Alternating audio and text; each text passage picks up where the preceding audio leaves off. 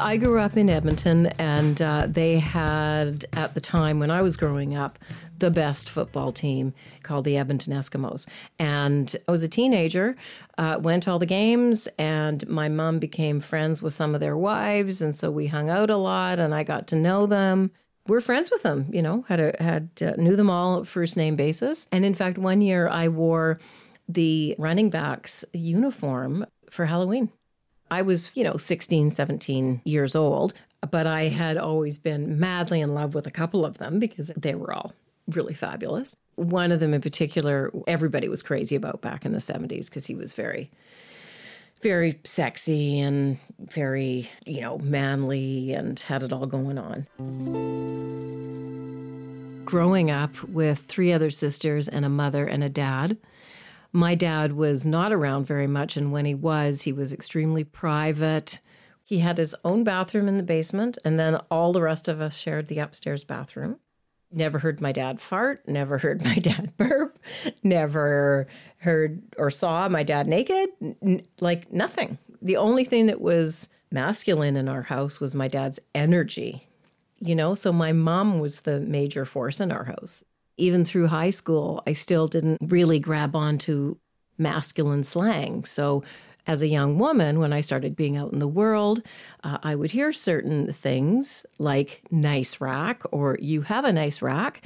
And in my mind, what it meant was that my bone structure was very nice and that my bones, the way that they were all lined up, like my shoulder blades and my spine, uh, was all very nicely put together.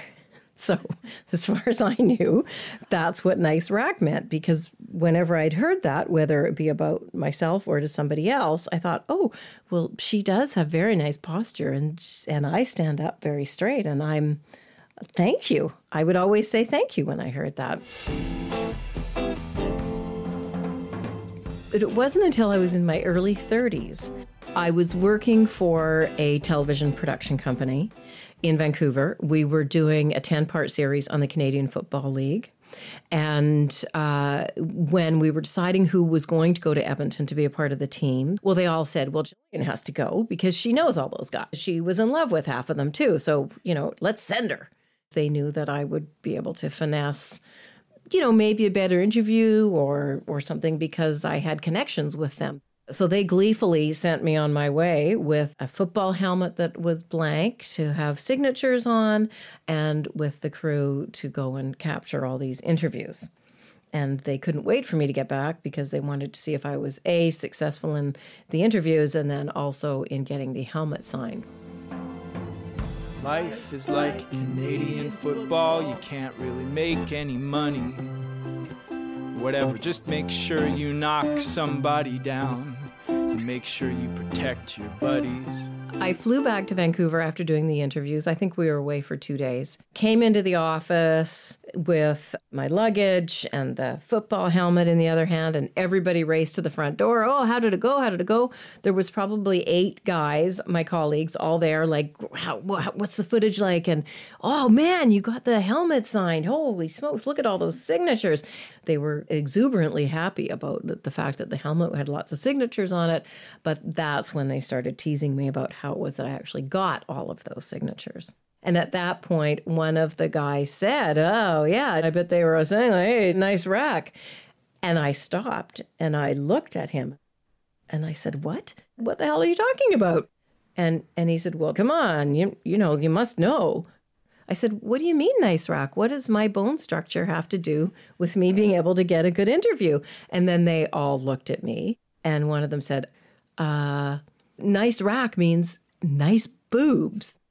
And a lifetime of incidents flashed through my mind. rack, babe. What a rack. Hmm, Boy, Nice. Rack. wow, that's a good one. So here I was, 32 years old, for the first time finding out that my boobs were actually a rack.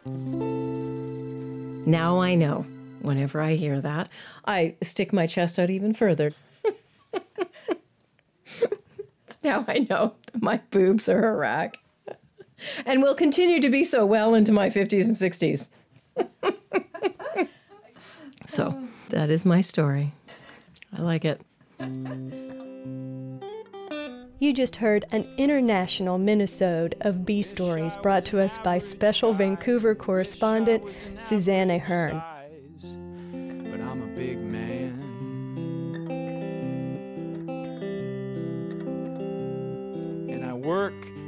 Big, we all do. The songs you heard in the minisode, those were written by professional Canadian football players back in the 1970s. And if you're dying for more, you can find it at www.thecflsessions.ca. Wish I could just play football, but in the off season I work at the mall. I sell shoes.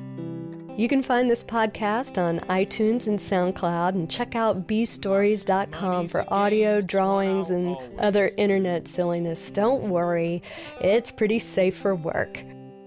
B Stories, putting boobies in ears since 2015.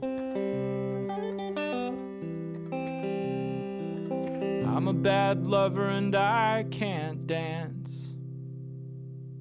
But you should see me down in a three point stands. I'm a terrifying machine. Some of you know what I mean.